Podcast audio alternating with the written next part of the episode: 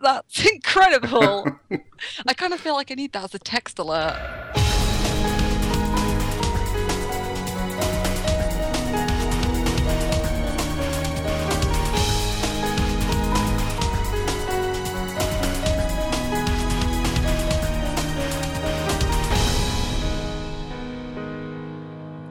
Hello, and welcome to episode 28 of Rhythm Encounter, the RPG fan podcast.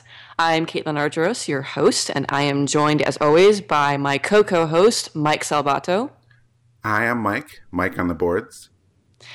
And we are also joined by one of our very excellent review editors on the site, Alana Hagues. Hey everyone, Alana here, Diving Falcons on the boards, and it's really good to be here. We are super happy to have you. I've been looking forward to chatting with you since we both started playing Xenogears for Retro Encounters. So, uh, and I'm happy that we get to do this first before Retro Encounter, just just so you and everyone knows. We we got her first, people. Yeah, we did. I have been on Retro before as well, but yeah, we will keep the Xenogears stuff to ourselves for now, or try to. Yeah, it's hard, but I'm I'm gonna I'm gonna hold back for the show. Yeah. Let's try. So we're going to get right into things uh, today. We don't have any recent tracks. Um, we just want to talk about our main theme, which is an awesome theme because they're all awesome, but this one I think is especially awesome. We have a lot of good picks to share. We are doing uh, another episode of World Map Music with a side helping of field themes.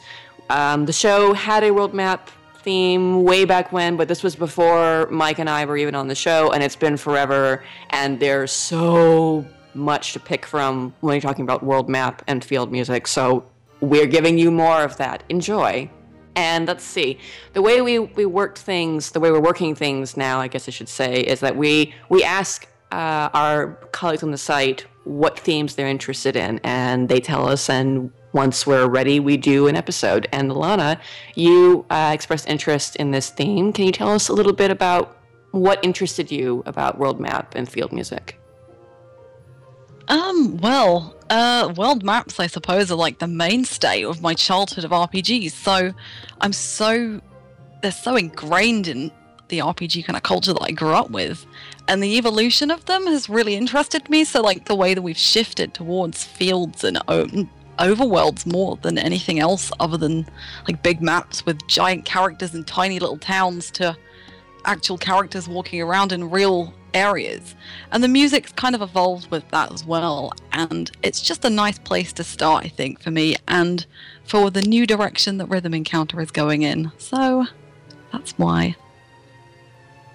That was an excellent answer, I have to say. I tried. You did very well. Well, let's get right into it with our first block. Um, and I, I, I used a little bit of my my MC power here and made my track the first one because, for a reason, I think it starts out really nicely and it's a good way to start the block and the show. Um, everyone knows I'm a huge Final Fantasy XII fan, so I picked something that is originally from 12, but this is a cool little remix of Giza Plains by a Japanese uh, fan group called Magical Trick Society. They released an album called Over the Sky, which is a little EP, I guess you would say, of arrangements from 12, and that's what I picked first. Love it. And then, Mike, you had our next pick. Magical Trick Society is such a great name. Isn't it? But you said you don't think they're around anymore? Because that's, that's kind of too bad. As far as I can tell, they haven't released anything in like four or five years. So, which is it, that's kind of sad because the album is really good, and I w- would love to hear more of their stuff. Yeah. Um. All right. So for me, even though I haven't played it, and I keep getting reminded off air that I need to play it, uh, I picked the Cold Morning Star passes from Tales of Vesperia, and then You I'll, need to play it. Yes. yes, that's what I hear. That's what I hear. Yep. I wish it would come out on Steam or anything else, any modern. PS3, please. Yes, that'd be nice. Um, and then Alana has our third pick in this block. Yeah, so this is um, my only world map theme that I've picked. Um, it's this has really been underrepresented on Rhythm Encounter. I felt so. I thought I've got to bring some good non Final Fantasy Uematsu to the board, and so I brought Never Ending Journey from Lost Odyssey, which is a really good game that both of you should play. Yes. This is the block of games that people should play. I've played 12, so. And Vesperia. I'm okay. I've played all of them. Ah, so Mike and I, Mike, we got to work on our, our games. Yes, we do. Yeah, you do. Well, let's work on those games while we listen to Giza Plains from Over the Sky, The Cold Morning Star Passes from Tales of Vesperia, and Never Ending Journey from Lost Odyssey.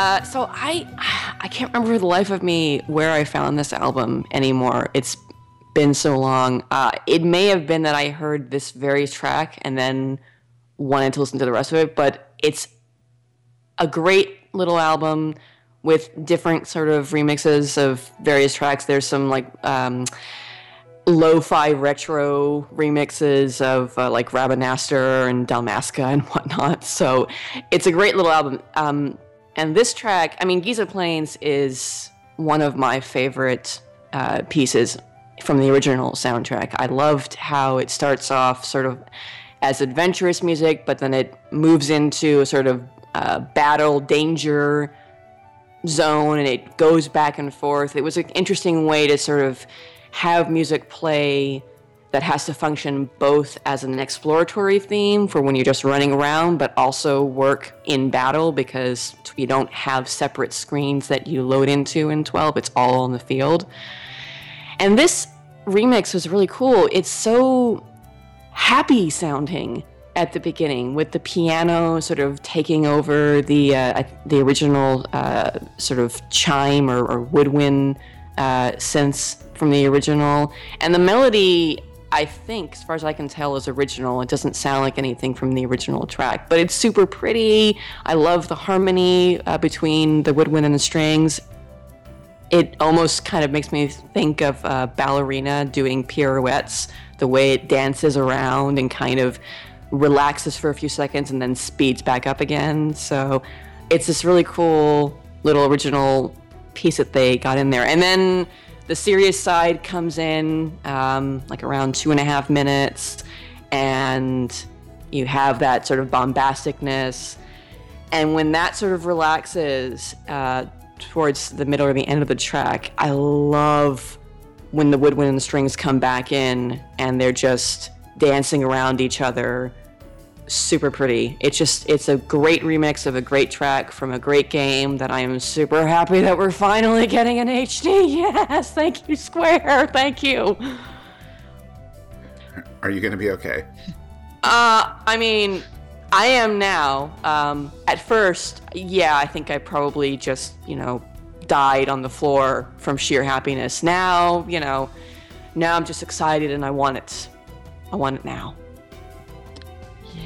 I mean, yeah, you might have to take time out to recover, but imagine, oh, I can't wait.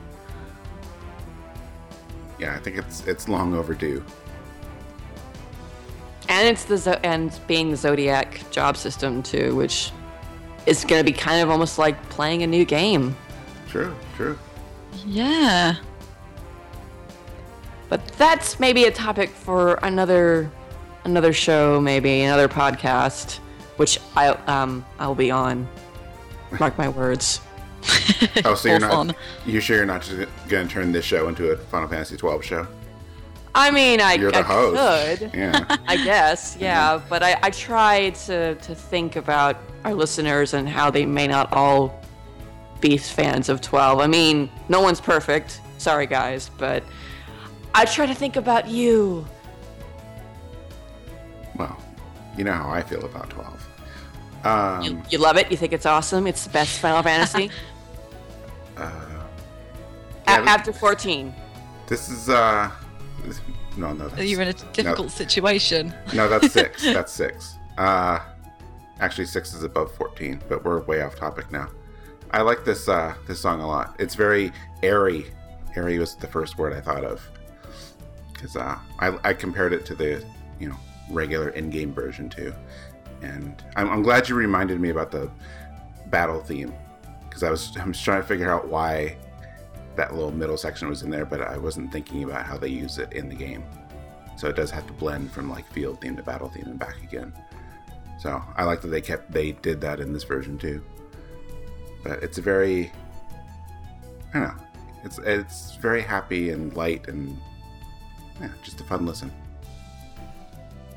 Yeah, I think I agree. I mean, what I like about it is I think to go with airy, whimsical, and it's quite sweet. Like bet- in the original, I feel like there's a really good balance between the really nice, airy, kind of happy music, and then there's the battle, darker music, which kind of um, highlights the kind of danger of the outside world. I think it's one of the first areas you get to after leaving Rabanastre with and Vaan and Penelo were together.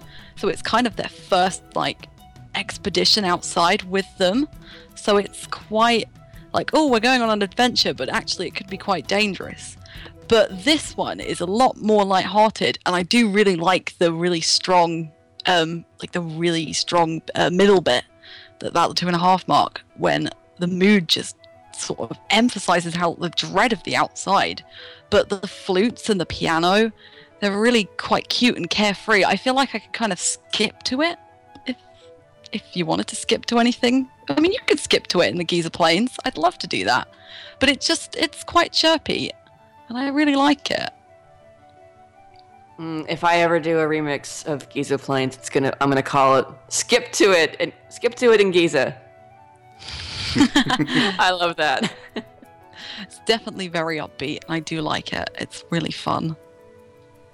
World needs more remixes of Elvis 12 music and Sakimoto in general too. So, yeah, Sakimoto is so underrated. I agree. So, Mike, yeah, tell us tell us about what attracted you to this uh, this world map music from Vesperia because you've uh, um, you know we've already established you've never played it, but I always find that interesting when people pick music from games they've never played because there must have been something really strong about that piece to to like catch your interest. No, I basically just wrote a bunch of song names on post-it notes and threw darts until I hit one. Mm. Uh, no, your dart was good. uh, no, no. I just I was actually listening to a lot of. Uh, we almost had a Zelda song in here because I was just going through my own library, and uh, but I really wanted to you know do something different for once because I you know I think we all lean towards certain things a lot. And I'm not talking about you in Final Fantasy 12, but you know, I was. Oh, trying- I'm, I'm I, I fully admit that I I rely on 12 and Xeno music a lot. Probably too much. I that's that's that's why I try as much as I can to not pick from it. And if I do, I try to pick remixes, you know, new music.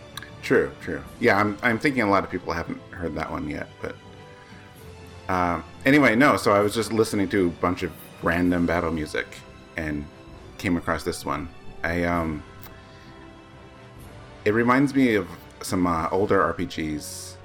I, I can't think of any like more current ones that do this, but I feel like there was a, a lot of games a while ago that would like after a certain story event or something in the game, like you have the world map theme like switch to something else. I don't know if that's the case with this one. Yes. Is it? Yeah, it is. All right, yeah, because um, like Secret of Mana did that. Breath of Fire Two did that. Um, t- two other things I almost picked, but um, like the, they have really good original map themes. But I like later on, and I don't re- remember the events or anything, but um, you know, usually after that happens, there's this really like uh, more dramatic, or I wrote down this one feels like it has a sense of purpose. So I imagine something, some big something happened. Yeah. Okay. Purpose. So Good. Tales games, the ones that have overworlds, um, they usually have three themes, uh, one for each uh, chunk of the, the story. There's usually, there's usually like at least two or three major arcs in the games, and every time something big happens, uh, the world map and the battle music changes. So this is the second world map theme, and you you're right. It does have purpose because this is a point in which the characters have learned something about one of their own, something mysterious, something dangerous. They're not quite sure what it means or why what the stuff that's happening is happening, and they they shift their their goal a little bit to sort of figure out what that is and what's going on, and if they can can stop it. And that's sort of I, I wrote down too that there's there's uh, uh, we, have stuff to do. There's there's much more of a purpose and, and a, a goal sort of you can f- hear in the music here. The orig- the first world map theme um, is much more of a sweet oh we're on an adventure let's let's go on an adventure kind of uh, music and this is much more serious to sort of accompany that that shift in the tone of the game Oh. I, I always we've had that a few times, and uh, I like when that can happen with uh, RPG music because I had a feeling that's what it was just based on the sound of it. Like I don't know the context at all until you explained it, but I think it's pretty interesting that you can pick up that kind of stuff just hearing the music. This means it's good. Yes. But yeah, I wrote down purpose as well, which is a good word to describe it. I also wrote down empowering because it's also it's I think it comes around about the time that Brave Vesperia is starting to form, and the title of the mu- of the track is Morning Star, and Vesper- Brave Vesperia is to do with I think it's a night star, a star in the night sky or something Yeah. but it's very much something I associate with Brave Vesperia, with Yuri and Karol. Um, but it's very empowering, and I it's very there's a bit in the middle that's quite calming, and it's kind of the respite moment where it's like we've got to think how we're going to do this, and then when the bells pick up and the really heavy drumming picks up. You know that they're on that path, and you know that they know what they're doing, and you know they're going to try and solve the problem. That's a great interpretation. I actually, I never made that connection with the title, even though I should have.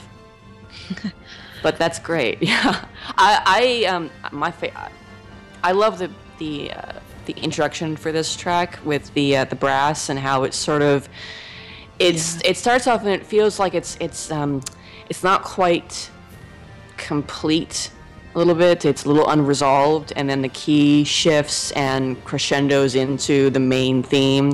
And I also I love with that that first hit of the main theme how you can sort of hear it echoed a little bit. It repeats a little bit softer uh, behind the first uh, the first couple of chords. I always love that part. It, it's hard to explain, I guess, without me humming it at you, which I won't do that. So. Aw. Yeah, no, the beginning bit's my favorite bit. Just with the bells. I like that bit. Well, the end.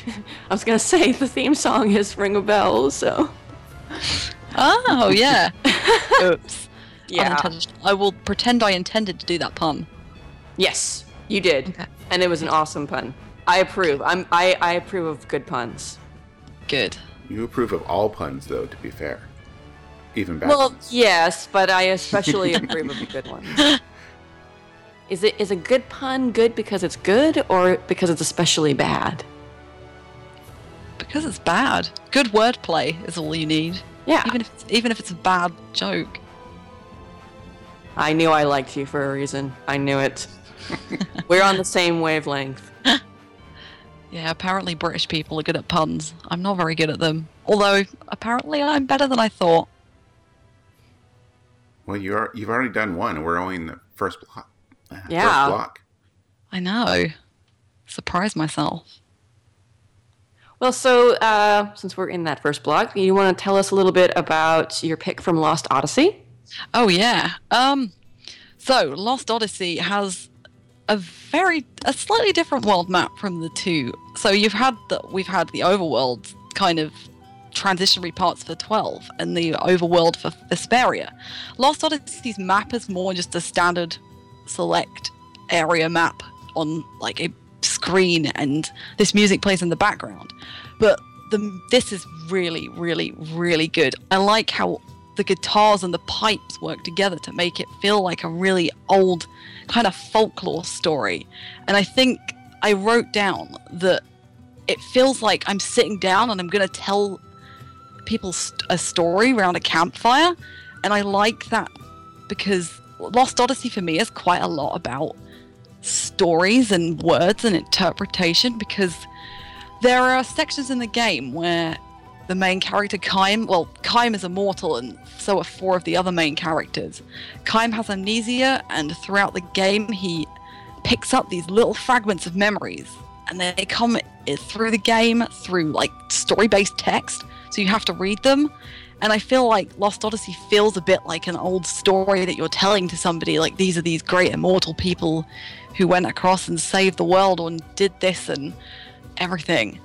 But I really, really love about a minute in the guitars and the flutes really pick up and they layer together and they really merge to create this really, really epic feel. And it's a really good way of just bringing in the kind of themes that Lost Odyssey has. And also, then, like with the Giza Plains, there's a really sudden shift. So, the last third of the track, there's some really heavy, we were saying, like black mage inspired kind of guitars come in. So, like, this isn't typical Uematsu. It's quite different to a lot of the typical Final Fantasy stuff. But the guitars are very black mages, and it reinforces kind of the power of the immortal characters. The immortal characters can't die in battle, so when they get when they lose all their health, they pass out for a few rounds and then are brought back to life automatically. You can still lose if all of them die and then all your mortal characters die, but the kind of power of the track as well as the oldness is really great in emphasizing the kind of roles of the characters and everything and the importance of the journey i think yeah i loved that that that rock that that came in. Uh, I wasn't expecting it, um, but it was it worked really well. Uh, I was actually surprised because the first chunk of the track has this almost to me kind of felt kind of tribal. Um, I, I, actually I wrote down uh, it reminded me a lot of um, Kingdom of, of Ixa'taka from Skies of Arcadia. Yeah, it really does. I didn't associate it with that. I was thinking more like Western as well. I think it's quite good. It kind of sounds a little bit like one of our later tracks, I think. Yes, yes. Uh, one of Mike's picks, I think, uh, reminded me a lot of it. Yeah. Oh, yeah, you're right. Did you like the guitar shift then? Because I, I, think the first time I listened to it, I was really jarred. I was like, oh, I was like, I quite like the acoustics. But then I think after a few listens over the years, I've just sort of gone, do you know what? It really works. Yeah, at first I was kind of like, whoa, who brought the guitar to this? Whoa. But then the more I listened to it, the more it was like, this is actually pretty cool. Like this is a cool way to sort of crescendo the theme and and cap it off a little bit and and make it sound a little unique. You know, it's not just uh, guitars and and flutes and and that sort of you know tribal or western sound hell no this is kind of a, a merging of different genres of music so that was a really and the the entire soundtrack kind of is like that there's all these different sort of you'll have or, sections where you'll have um, orchestra or, or you know, strings but then you'll have the rock come in and then there's even retro music sort of you know reminiscent of older 16-bit era music, so I liked it. It was it was very good. I Actually, this track makes me want to play the game. Good, you should. I think it's like Uematsu throwing kind of everything he's learned over the years and create something really different. Like if you didn't know Uematsu had composed it, I don't think you'd be able to tell. No, I don't think so. Well, especially if if what you're familiar with with Uematsu is his work in Final Fantasy, this doesn't sound anything like he's composed for Final Fantasy. No, definitely not. Um, I'm I'm guessing I have to listen to it a few more times then because I feel I still feel the way you guys used to about the guitar. Like, I like the guitar, although I don't really want it here but I'll listen to it some more before I like say that for sure. Because the rest of the song, I, I really really like it. That that flute and the other guitar, the acoustic guitar, whatever, um, really really nice. I think I think the the rock stuff just threw me a little bit. Like I wasn't ready for it, and I, I kind of I'd want to hear that in its own song. I just I guess I didn't wasn't sure I wanted it in here, but uh, that's okay because the rest of it's so good. I just want more flute, I guess. well, we'll we'll get more flute. We have some more flute coming up in uh, our next block, I believe. Speaking of our next blog, uh, Alana, I think you had our first pick. I do. I don't have any flute in this one though, so sorry. well, not everything has to be a flute. I just meant in that song I wanted more flute. Gotta have more cowbell. right. So my first pick for second wave is, um, so there's quite a big variety of tracks from I could have picked from this game, and I just decided to pick probably the most miserable one, and it's Street of Memories from Persona 3. And from that, it is Caitlin. Yes, and I picked uh, Urban Noise from Parasite Eve, uh, showing a little Shimomura love from one of my favorite games that she's composed for. And then, Mike, you had the last pick in the block.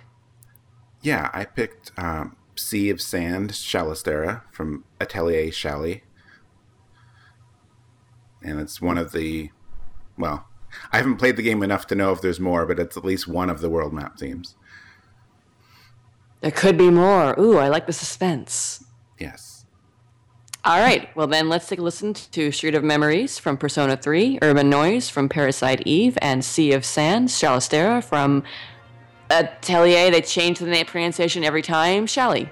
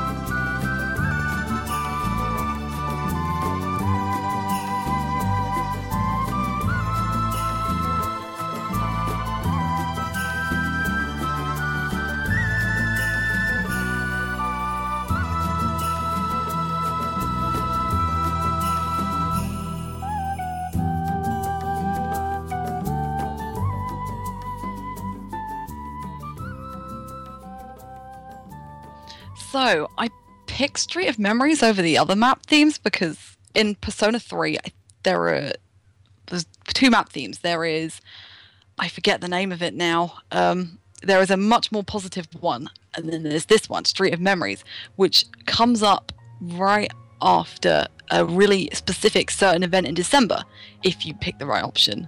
But I won't go into that because these two haven't finished Persona 3 and I don't want to spoil it for them. I'm so bad. Sorry. This, is- this has been the, the the episode of games that we haven't finished, and we're sorry because of it. Yeah. Unintentional shaming. Yeah. Hey, there's our title. Um, Oh,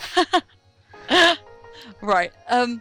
So yeah, the I'll have to try and skirt around the spoilers, but I've wrote down that it's quite similar to Vesperia's track. I thought. I think initially I thought Vesperia's was quite um daunting, um, but this one is very much a much slower, different tone.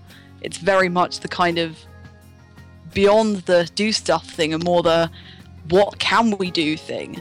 So you're posed with a situation where with all this is not a spoiler with all rpgs the end of the world is nigh but the way it's panned out in persona 3 is that it's very much cultish so there's posters on the wall the apathy syndrome's gotten out of hand and all the characters that you talk to are fearful um, and a lot of the social links change after that point as well. So when you carry on social linking, all the characters are very anxious and are just like, if things happen, if the world ends or something, then what are we going to do? But anyway, on to the actual content of the music. I love the piano. The piano is my favorite thing about this track. I love how it fades in and it plays the same keys over and over again. And I I mean, if you've not noticed, it's the slowed down version of Memories of You, the ending theme of the game. Mhm. So when you know that, it kind of changes like the meaning of it a little bit. Like it's obviously quite important, but it turns it because I remember the name of the track now. It's where um, when the moonlight hits the sky or something like that. The first map theme. Um, that one's quite upbeat, slice of life. There's there's vocals in it. It's very much this is your school simulator side of Persona, whereas this side is the actual end of the world RPG kind of we must save the world. Very depressing, very sad, very slow. I always feel really uncomfortable when I look at it, listen to it even. Um, and it just makes me feel very somber because I just kind of feel a little bit hopeless when I listen to it.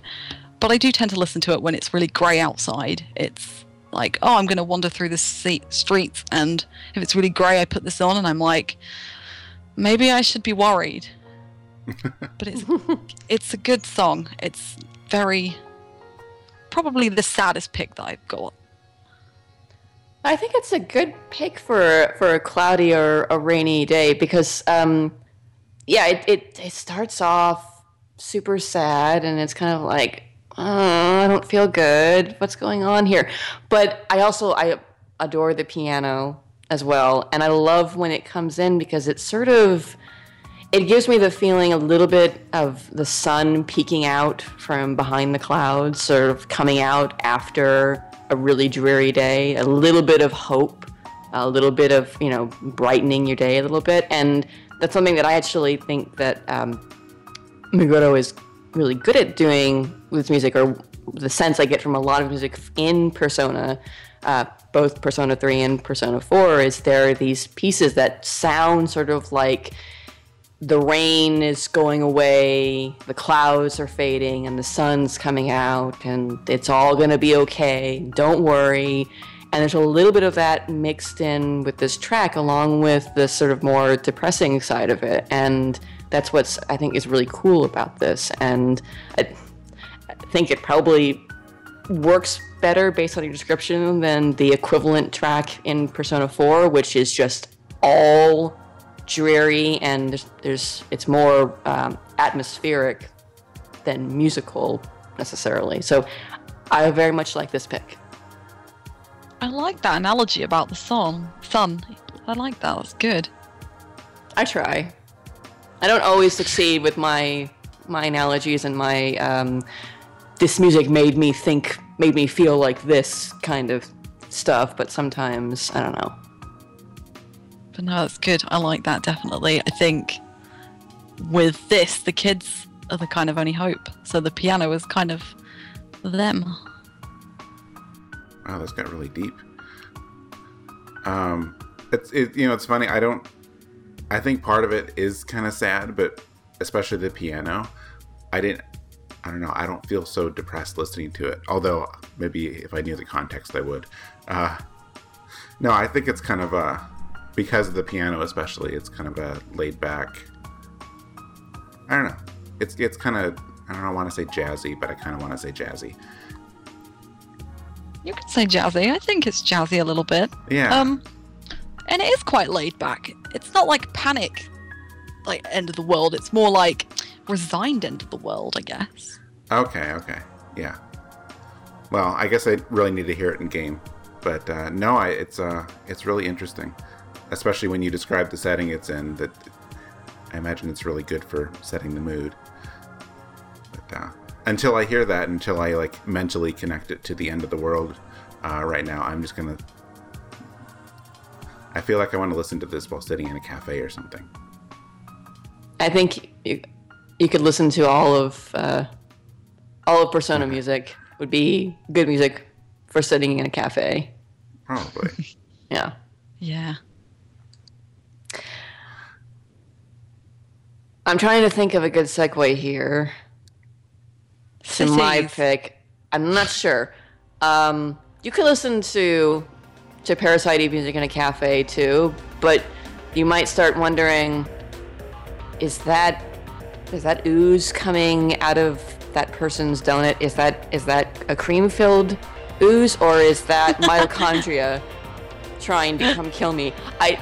That's the best I can do. I'm sorry. well, we all have bad days. Yeah. Um, So, um, urban noise is the the map music uh, from Parasite Eve when you're kind of flying around uh, this really cute little um, version of New York City and go looking at all the different places you can go. Some of which are uh, major attractions like Central Park or the Museum of Natural History. Um, and it's it's I mean it's adorable because I think for a PS1 game obviously, but it's also intended to sort of be kind of a uh, reduce. I, I don't know how to describe it. It's not Like meant to be a model. yeah. It's like a little model city. Thank you. Yes, yeah. It's a model of New York City, but that I've always really loved the way they presented that. They didn't have to make it look to scale, even with the graphics limitations of the time. They didn't have to, you know, have it be like a flat map. It was cool that they gave you this little model city to fly around, and the time of day would change based on where you were in the game. Very, very cool.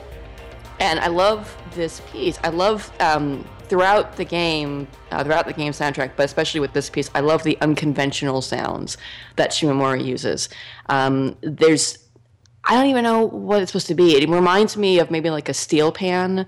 Uh, if you've ever heard or seen people play on the steel pan, that sort of uh, metallic kind of uh, um, pinging noise that you've got at the beginning of the track was really cool. It kind of fits the modern setting, very appropriate for for New York for it being an urban, uh, sprawling, you know, urban kind of setting.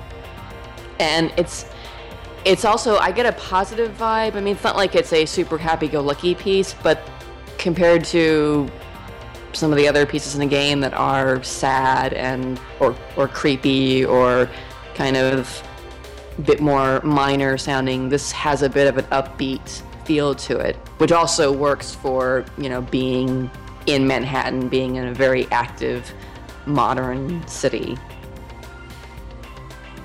Yeah, it's it's got a very. Uh, I wrote down gritty. hmm It's got this. I, I never. It's. I'm, I'm going all over the place now, but I never thought of the map in that game as cute until you described it that way. But now I'm going to think of that whenever I look at it. it's this cute little baby New York. Uh, but no, uh, yeah, the gritty sound of this I think works really well because I I know it's on the world map, but I always think of uh, of them like in the car, like rushing to go do this or rushing to go do that, or. But I think it really works with the setting well. The only thing I'm I'm missing is in my head. Whenever I hear this or when I play the game, you always hear like helicopters and stuff. I almost wish the helicopters were in the soundtrack because I, I kind of miss those for some reason because it works really well with the sound. Yeah. I love that. I imagined them. I think I pretended that they were there and it worked. Okay, I'll try that. um, I thought I think another word to go with gritty is grungy. I like quite Mm. it felt like a 90s cop film. Like a kind of really grungy, almost neo-noir kind of feel, I thought. Like I really like how like you said, Shira- Shimamura is like real this is a really, really diverse track. Like it uses so many different instruments and it just really creates this kind of like busy, bustly, kind of grungy, dirty New York City that Parasite Eve is in. And it's a strange track and it makes me feel a little bit like I'm a little bit alien, kind of. So like I'm a human in this city where people are exploding and turning into like mitochondria. But like the alien circumstances are captured really well, but I also feel like it's very apt for the kind of cinematic police kind of setting that it's in. And I also didn't think that the world map was cute until now. So I'm just going to imagine it sitting in the front desk of the police station and they're like, right, we're going to go here. And then they go there with that music. Imagine that you are hanging out with Doc Brown, you know, Doc from from Back to the Future, and he's coming up with some sort of plan. And you're in New York City. I don't know why you're in New York City, but you're there. And he's made a model of New York City and the DeLorean's somewhere. I don't know. And you have to like drive around Central Park and go to the to natural history and maybe check out the um, the Chrysler Building. Oh God, the Chrysler Building. Oh, While you're there, yeah. yeah. Are you going to say the line? Uh, which there are several. Great Scott. No, I thought you were setting all that up to, to do the, you know, I apologize for the crudity of this model. It's not to scale. Oh yes. Oh, Oh crap. well, I mean, I can go back and we can edit this and, and throw that in there, but nope, nope, not editing. no. done. D- don't swear because this is all staying in. Ah, this is heavy. I, I like I like the idea now of the uh, of the characters going into the like lobby of the police station, and that's actually literally how they travel. They like they like move around like they're on a board game or something. and like okay, we're gonna go here, so they move a little little marker over here. And everyone else is just staring them like, what are you guys doing? I know, boy. I wish we could do that in real life. If I want to go to Starbucks, I just move my little character piece over here, and then I'm there. That'd be great. Yeah. Really handy. Um, well, I'm sure handy is not a way to describe your pick from. I'm not gonna say it because I'm probably gonna say it wrong. That game. Well, no, I think we're all saying it right. I, I'm I'm thinking the recent games that have uh, decided to pronounce it as Atelier, um, maybe not so correct. At least in ev- everything I've looked at, but uh, I have a kind of a sad history with these games because I keep trying to play them. I uh, I started playing Rorona on PS3 a couple years ago, but that game is it's everything is like on a timer. Like you have to do this job and you have to do it by here and it was kind of it felt like work. A little bit stressful. Uh derek derek's played like all of them. He said the same thing. He's like don't don't play that one. It's gonna feel like work to you. Yeah. So i started playing Ayesha and i like Ayesha until my ps3 died and i lost my save. So i pretty much gave up on that. So now i'm playing through shally like i one of these days i'm gonna finish one of these games. Uh, so I'm I'm liking Shally a lot, even though it's a few games back and I'm still behind. But um, the point is, this is a, I really like this map theme. It's similar to Ayesha, and I'm guessing the one in between, since they do the games at least these days. They kind of do them in sets of three. So like it's three games in the same world, and sometimes there's crossover with the characters. And Shally is the third game, like the last one in this trilogy. and the story, at least at the beginning, what they set up is that you know over the course of those three games, like the world is like the water is kind of like going away, so the world just gets drier and drier.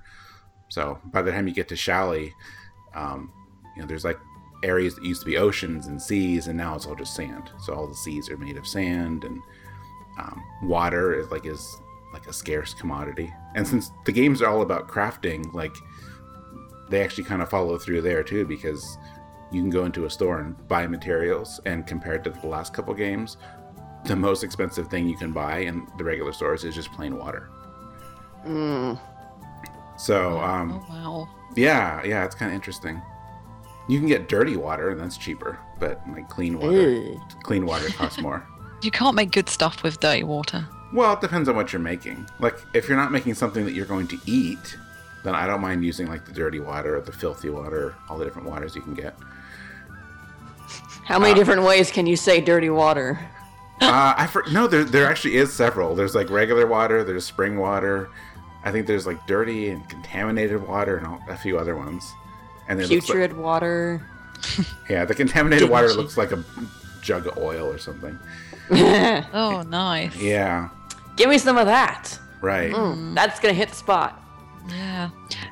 anyway, so the, obviously the really the tone of the game should be kind of sad because it's uh, you know there's no water, or there is, but not enough for everyone. No one knows what to do about it. But then you have Shally, and and Shally because there's two Shallys, which isn't confusing at all. Uh, Oh, really? yeah, yeah. Like there's Shalistera and oh my gosh, what's the other one? And something Shally else. too. something else. Like they both have long, they both have longer names, and they're both from different towns. But for short, everyone calls them Shally. And uh, I'm like several hours in, and they still haven't met. So of, of course, there's just constant conversations. Like you hear someone mention Shallie, and she's like, "Are you talking about me?" And they're like, "No." So they need to meet already because I'm kind of getting tired of that. uh, but the point is, while the setting, the world is kind of like a sad, like uncertain future kind of place, the both of the Shallies are really like upbeat and still hopeful, especially like Shallistera. Uh, but I, I think um, maybe just because I've played the game, but I feel like that comes through in the song. Like I think part some of the instruments in the song ca- sound a little bit like sad and kind of like you know sad. I have no other word for that apparently. Um, but then That's the- sad. yeah, I know it is sad. but then the flutes and some other stuff, there's still like this air of hopefulness to it. So I think it's really interesting because they're like very like opposing, you know, ideas. But I think they kind of both are represented here. Yeah, it's got a, a peaceful vibe to it. Is what I kind of wrote down. It feels like something you might hear in a a, a, a country village or something like that. Um, and it sounds actually. I'm sure this was completely unintentional on your part, but it sounds very similar to Alana's pick from Lost Odyssey. Yeah, like I- I sim- no similar idea. instruments and sort of style of the, but but without the rock guitar. So so that's good for you. But yeah, I l- um, what did I write down for this? I wrote down.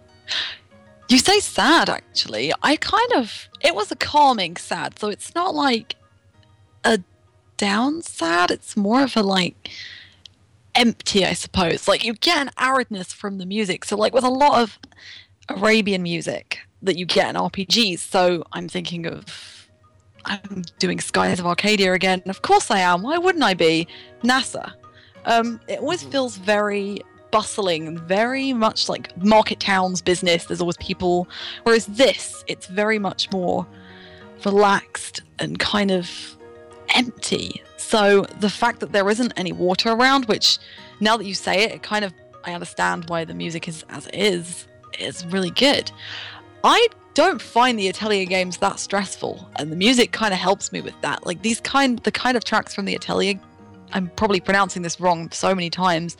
The Atelier games are really relaxing, and the music is something that I could quite easily go to sleep to. Like I can imagine sitting outside an oasis, listening to this, and just drifting off. And also, I wrote familiar. Like I feel like the Atelier games have really familiar sounding tracks. So like they're all quite similar, I feel, but not in a bad way. Like I like the kind of light and happy feel that they give me. And I tell you what, if you do want good Atelier games, then the first ones on the PlayStation 2 are good.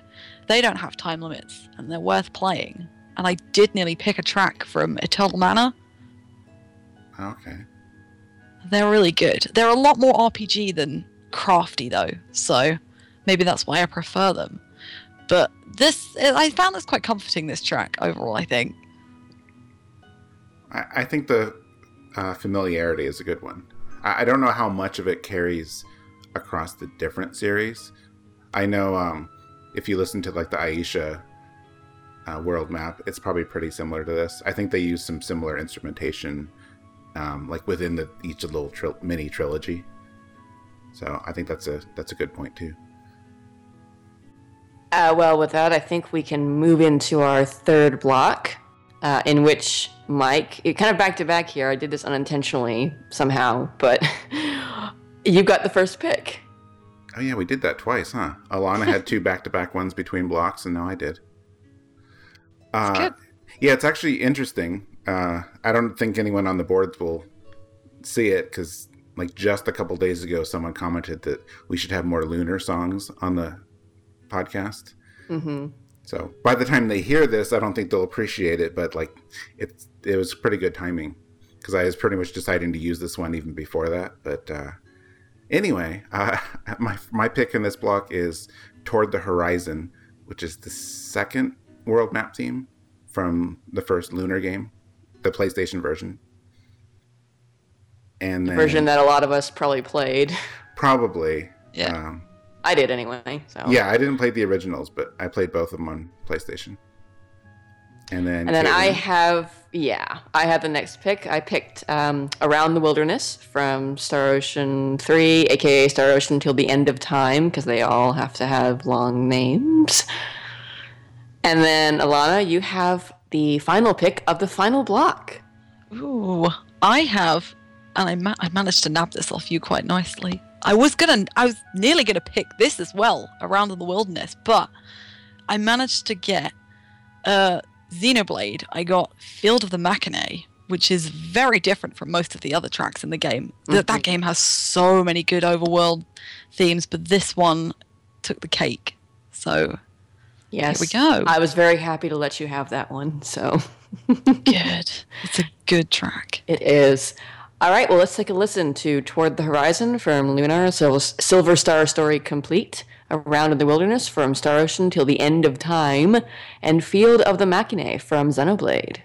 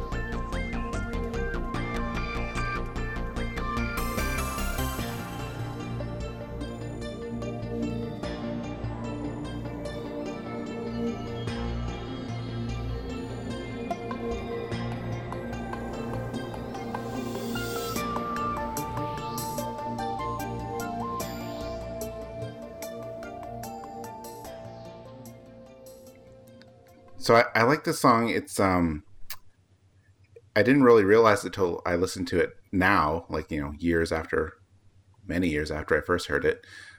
But uh, I like that it uses the main uh, like vocal theme of the game in the map theme.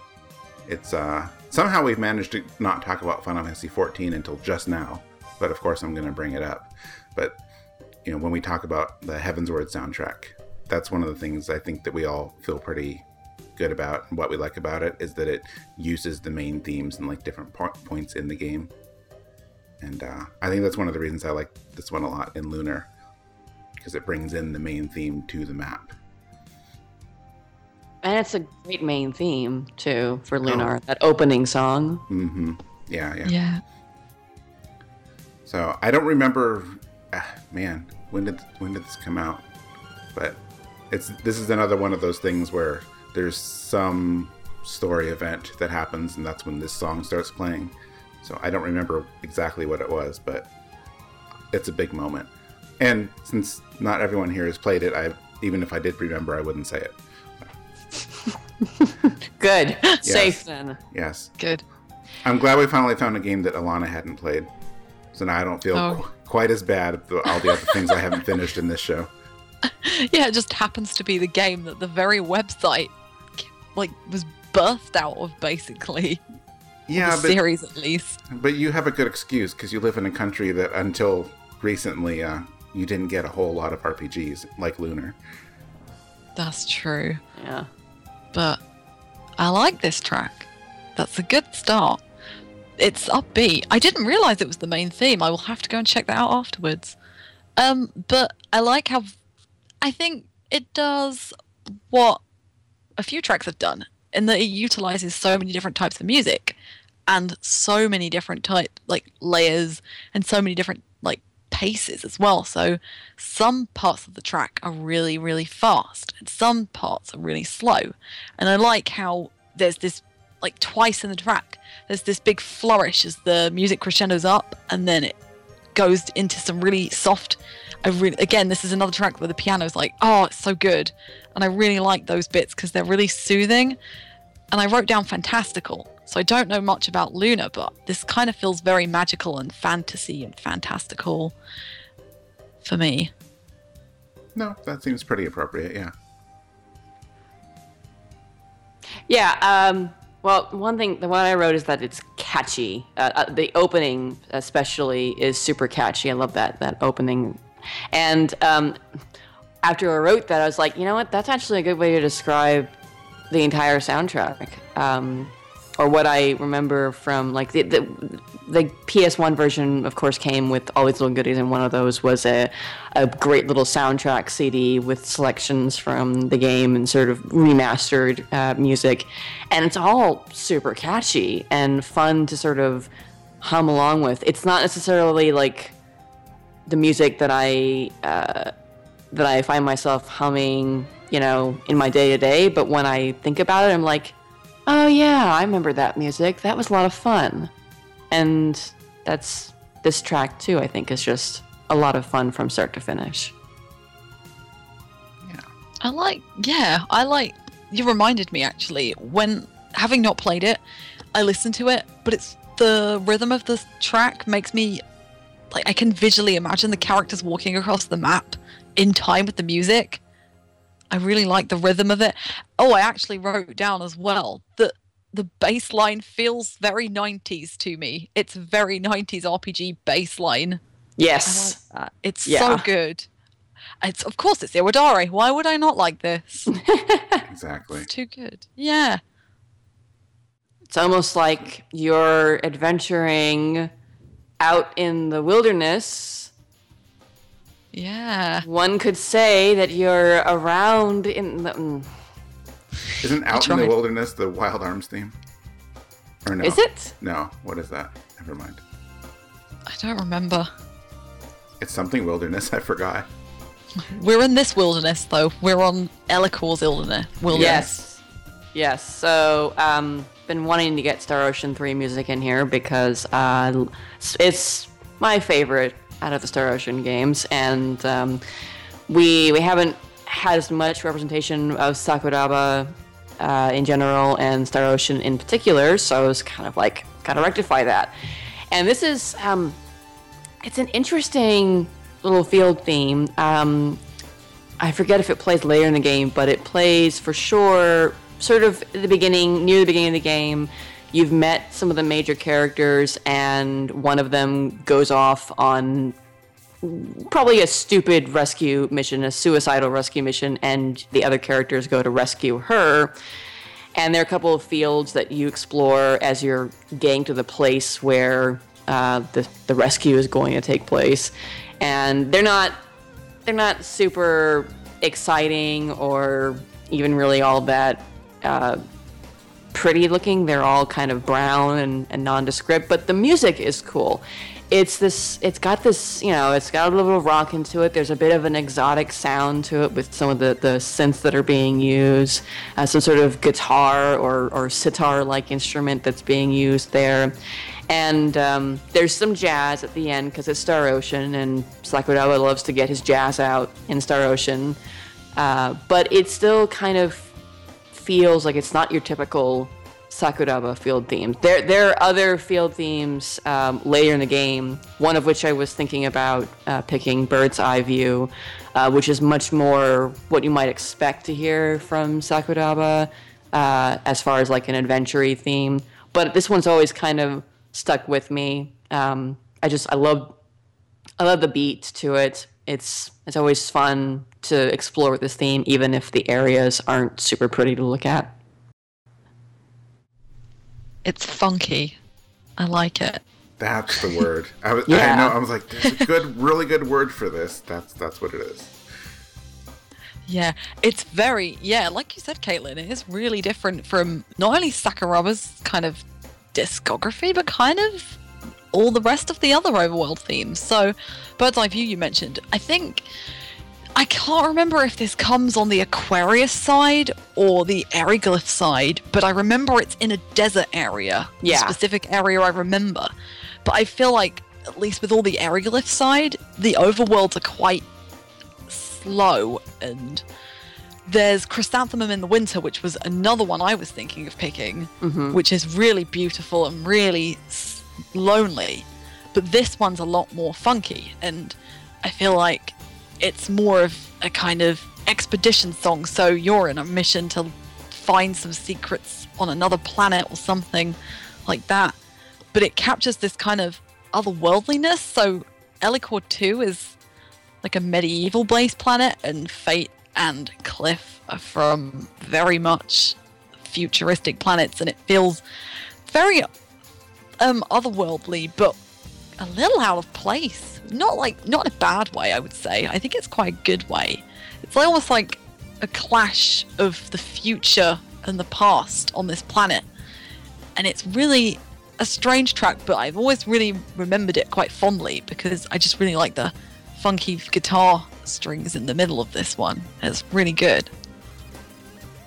I think it's on the Airyglyph side. I want to say because I don't think you've gotten to like the capital, the main city um, of Aquarius yet, and I'm pretty certain it's uh, Airyglyph. It's like it's an Airyglyph training facility or something like you're going to to to to do to make the rescue happen. Oh yes, no, I remember what bit. It's where you have to fight Albel. That's right, or at least you see him for the first time. I, think so. Yeah, you're you're you're going to rescue Nell's subordinates. I think. Yeah. So yeah, it would be on the Airyglyph side. Yeah. But yeah, I think it's still it still sticks out as a really unique track. Definitely different from all the others. I think Bird's Eye View is probably the closest otherwise, but that's more atypical of Sakuraba's stuff. Yeah. Yeah. It's got um. Maybe it's just me. I think later in the song, maybe it's the synthy stuff, but I get kind of a, a Phantasy Star Online vibe, which I like too. Ooh. Which I guess just means, hey, it sounds like a sci-fi RPG. But uh, It is a sci-fi. RPG. It is. It is. Yeah, like well- I played most of two, as I've talked about before on the show, until something happened. Um, I always wanted what I've played of Star Ocean to be more sci-fi, at least than two was. like because I just like that. I like the setting and like Phantasy Star and stuff. But three has more of that, so I, I think this song works there with that sci-fi feeling, whatever that means. But Well, it's yeah, it's interesting. I see people talking about that with three though too. That it's most of the game takes place on a backwater planet that's not as advanced as as some of the main, you know, some of where the characters are from. But it, I don't know. I feel like that's kind of Star Ocean for me. I don't I don't necessarily go to Star Ocean and expect uh, space travel. It's all it's more about the juxtaposition of technology versus nature and the plant that you happen to be on. I I, I don't know how else to describe it, but no, that that's pretty good. I like yeah, that. no. I like I like three. Yeah. I forgot about Nell actually. I like Nell a lot. Nell is best character in Yeah, the game as far as I'm Nell's concerned. great. Yeah. Agreed. I love Yeah. her. I, I wish that She's- game hadn't annoyed me into not finishing it, but you know, up until that point, I liked it a lot. I'm like captain of the Star Ocean 3 Defense Brigade and Well, I will I'll talk I'll talk your ear off about why I think the game is awesome and the plot twist is excellent and and yeah, but I won't do that here, but I can. Well, I've told you my story about three, right? You know, two, my sad reason for quitting, of course, is because I died in some random battle unexpectedly and lost a bunch of time. Now, three, three, I had the, I'm going to call it the tri-Ace problem because they like making things really obscure sometimes. Like, like the method to get the proper ending in Valkyrie profile that human beings will never figure out on their own. And then oh in, god, yeah. and then in Star Ocean 3, they had this thing where not telling you, but by making certain choices, you've pretty much committed yourself to this character over this character, and you can never recruit certain other characters. Ah, yes. Oh, AKA the uh, you better bought a strategy guide method of RPGs. Exactly, exactly. Yeah. So when I had already saved, mind you, and found out that I was stuck with the obnoxious little girl and, and I could never get the cool swordsman, I said, you mm, know, yeah. I'm going to go do something else now. I was so sad about that. What was her name? Peppita? Peppita. Peter. Yeah, I, I, never ne- pick her. I Yeah. never pick her. always Al. I'm assuming. Do you who? Do you mean Albel, Yeah. the swordsman? Yeah. always Albel.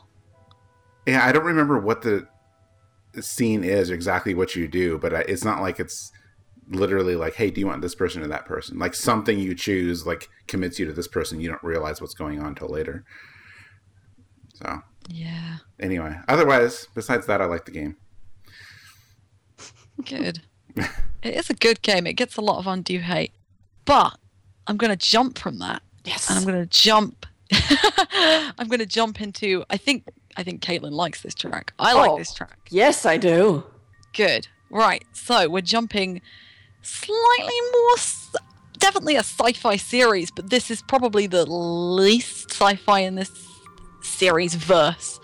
Xenoblade, uh, Field of the Machinae, and this is probably my favorite track in the game, apart from maybe the Mechonis Battlefield battle song. So they both play at the same time, which is great.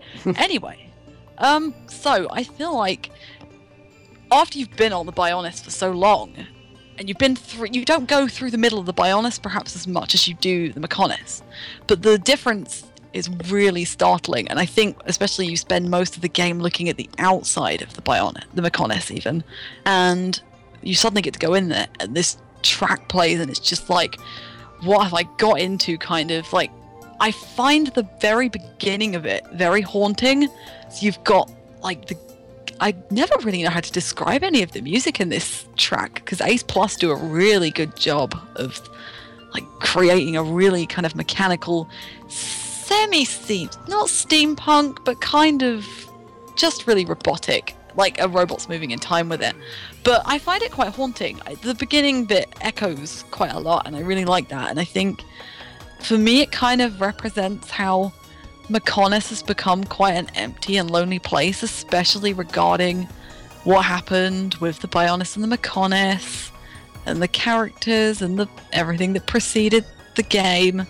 But as you're going up, there's loads of bits of machinery and there's loads of Mechon, ev- not evil Mechon, but enemies. Um, and I feel like it feels like a shell of what it is, but at the same time, you can feel what was there. So there's a real sense of scale. And like, it's just a huge metallic being planet area that's full of things and was full of people and full of life. And it's quite, it's quite a good track, powerful track, I would say, in like emphasizing that. I mean, it's definitely you definitely feel like you're scaling something that's huge and metallic and really, really just. It's also maybe one of the best areas in the game because in a lot of the game you just tend to walk around, but in Mechonis, inside the Mechonis, you do actually do a little bit of puzzle solving, and so the music kind of goes along with that. So all the clinking of the machines and that as you're pulling, turning on generators and turning off things. I think it really mirrors the area perfectly. Yeah, that um, everything that she just said is what I wanted to say. So, Oops. so no, no, no, no, no. That in a good way. Like, like you, we're on the same exact wavelength because this is also my favorite, probably my favorite track on the soundtrack. Um, and I also really like the battle theme in the Mechonis. I like it more than the battle theme on the Bionis. Um, but this is a really cool little section. Um, you've you, like you said, you've spent all of your time on the Bionis. You've been looking at the Mechonis, and all the music on the Bionis side is much more natural sounding, like natural instruments, strings, drums, that kind of stuff. Um, you know, like it could be made in real life. But then you get to the Mechonis and you start scaling the Mechonis, and to fit along with the you know the very mechanical uh, environment, you've got a track that's entirely electronic. It's all synths. There's no natural instruments, and it is a really stark difference, even from the area that you were just in before, which still sort of has that sort of natural kind of sounding instrumentation to it. And I think also the way the the track starts up, the very very beginning, it almost sounds like an engine is revving up or something, or, or gears are, are coming to life, which is a really cool way to start the track and tie it in with what you're seeing visually. Um, and I love it's. I agree. It's it's like I don't know how to describe almost all of the the instruments. They're all different kinds of psychedelic synths that are going off uh, and and working in in, uh, in tandem with each other. But there's there are these like these super fast trains that come in at around a minute and 50 or two minutes. It's, an, it's a really cool sort of uh, synth that has a bit of an echo built into it. And I love I love the sound of those. I don't know what to call them, but they're really cool sounding. And at the end of the the back end of the track, they come back and they're doing this real cool kind of counterpoint with the rest of the music and there's some neat harmony mixed in which i kind of wish that they had stuck with for the rest of the track. But it's all really neat sounding and very different from the rest of the music in the game that you've heard up to that point. And it was just it's hard to compare it to almost anything else in the game or in other RPGs. I think one reason why I like it so much was that it just sounded so different than anything I was expecting to hear, especially based on what I'd heard up to that point or seen uh, from the game. Well, I cannot possibly top everything you guys just said, can I? Um, it helps that you know the context, and I do appreciate you not spoiling anything for someone who might not have finished the game yet. Um, I know. I know. Mike, I know. Mike. I know. I'm bad. Um. Anyway, you know what I do find interesting about this whole soundtrack? Like I'm used to it now, but uh, when the game was new and I hadn't heard the music yet, uh, you know, I didn't know Ace Plus at all. I just thought it's like, hey, there's a Mitsuda song on here and there's some Shimomura, and that's what I was excited about. But every time I would be listening to this soundtrack, like almost every one of my favorite tracks, I go, oh wow, who, which one of the composers did this one? There, it's almost always Ace Plus. Um, I, I think most of my favorite tracks are an Ace Plus track. Unexpectedly. Plus did a really good job. They, Yeah. yeah. I think everyone was expecting like Yasunori Mitsuda and Shimomura, but actually Ace Plus like are amazing on it. Yes, Definitely. So the way you describe it sounds great. I like the track. Um, thank you for the context, though, because it is. Yeah. I, I do like the mechanical feel Was- to it, but you know, I'm not there yet. So I think we were both we were both trying to like situate it without uh, g- delving into story spoilers per se. I mean, I, maybe it's a bit of a spoiler to say you go to the Mechonis, but you're looking at that thing. the entire game. Mo- yeah, so you you pretty much know you're going there. yeah, I You want to go there. Yes. Yeah. Oh god, yeah. I mean, I like the Bionis. The Bionis is really cool, but I think the Mechonis actually looks a lot cooler. Sorry. Yeah.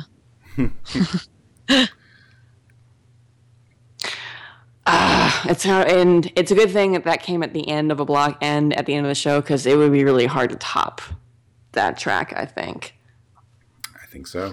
Yeah. Yep. So it's a good thing then. I know. Normally it's kind of like a sad, oh, we've come to the end of the show, but maybe it's a good thing because it's kind of hard to top that kind of track. So, as always, um, please rate and review us on iTunes. Um, if you want to get in touch with us, you can drop a line on the boards. You can email us at music at rpgfan.com. Uh, you can also chat with us on Twitter. Any way is fine. We always love to talk with our fans, and we love to to hear what you liked about RPG music, uh, what you like about the show, suggestions, comments, ideas. We're totally open for all of that, and we just love to chat with p- cool people about cool music. So, do please get get in touch, get in touch with us. Eh, I didn't warm my mouth up enough there. Can I um, interrupt? Sure. Uh, I just want to throw in something about the iTunes thing because we don't we don't talk about it a whole lot. Like we, I think we have, but it's been like years now. I'm sure there's a lot of people listen now who didn't listen, and um, probably a lot of people that don't really know how iTunes works. Although to be fair, it's not really. I don't think it's officially documented anywhere how like podcast charts work. But I just just to throw it out there, you know, I'm not gonna. We're not forcing anyone to subscribe or listen, but you know the podcast charts on iTunes are really interesting, and um, anyone can correct me if I'm wrong, but my understanding, a lot of people's understanding, is that the way they rank podcasts, like how visible you are in the store, is it based on this weird like black magic of number of reviews and subscribers, and I think specifically new subscribers. So if you have a whole bunch of people subscribe to your show, but then you never bring on new listeners, I don't think you your show like will show up as popular. So the idea is, and this is why we always tell people like you know if you like the show, you know go on there, review us, subscribe to us if you can, because it just helps you know push the show up more and like search results and listings and lets more people like find the show.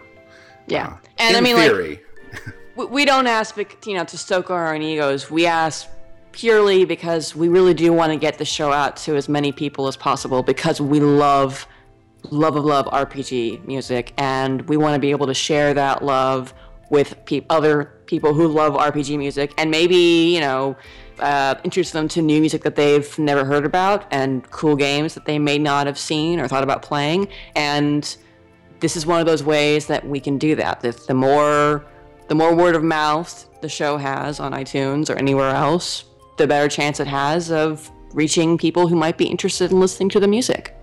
Right. And then, you know, even for us, for the sake of the show, like, you know, we get, uh, especially on our forums, people will post and like suggest topic ideas or game ideas. Like, so, you know, we actually do listen to that feedback. So, you know, we like to talk to people about it. And sometimes that helps us like decide what to do next with the show too. So do it if you can. Please Tell your friends. tell everybody, tell the world. Yes. Well, uh, as always, thank you for joining us again for another awesome episode. Thank you for myself, for Mike, and for Alana. And as is our tradition, we always have uh, our our guest host pick a track to uh, serenade us to as we as we leave the episode. And Alana, what did you pick for us? Yay. I've been excited about this one. So this track is a secret, but it's not a secret anymore, but it's from a game, Secret of Mana. Ooh, This is Yay. an overworld theme, not a map theme. So my uh, map theme had been stolen already, but this is one of the first ga- first tracks you hear in the game. It's when you after you've been banished from the village, and it's probably one it's one of the nicest, one of the nicest and most memorable tracks from the game. Although Kikuta's soundtrack is amazing. Uh, my bonus track is Into the Thick of It. So enjoy. Awesome. Thank you so much. So, taking us out will be Into the Thick of It from Secret of Mana. Thank you and come again.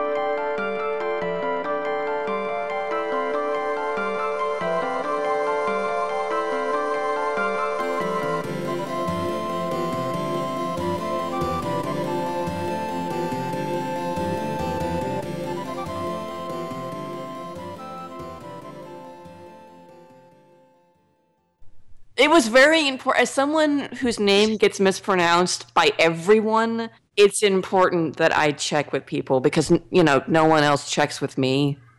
I mean, it's I mean, it's hard. It's not something easy like Salbato, which sounds like um, salami or cheese or something.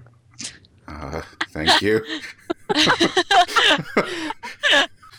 I mean it in the nicest way, Mike. I swear.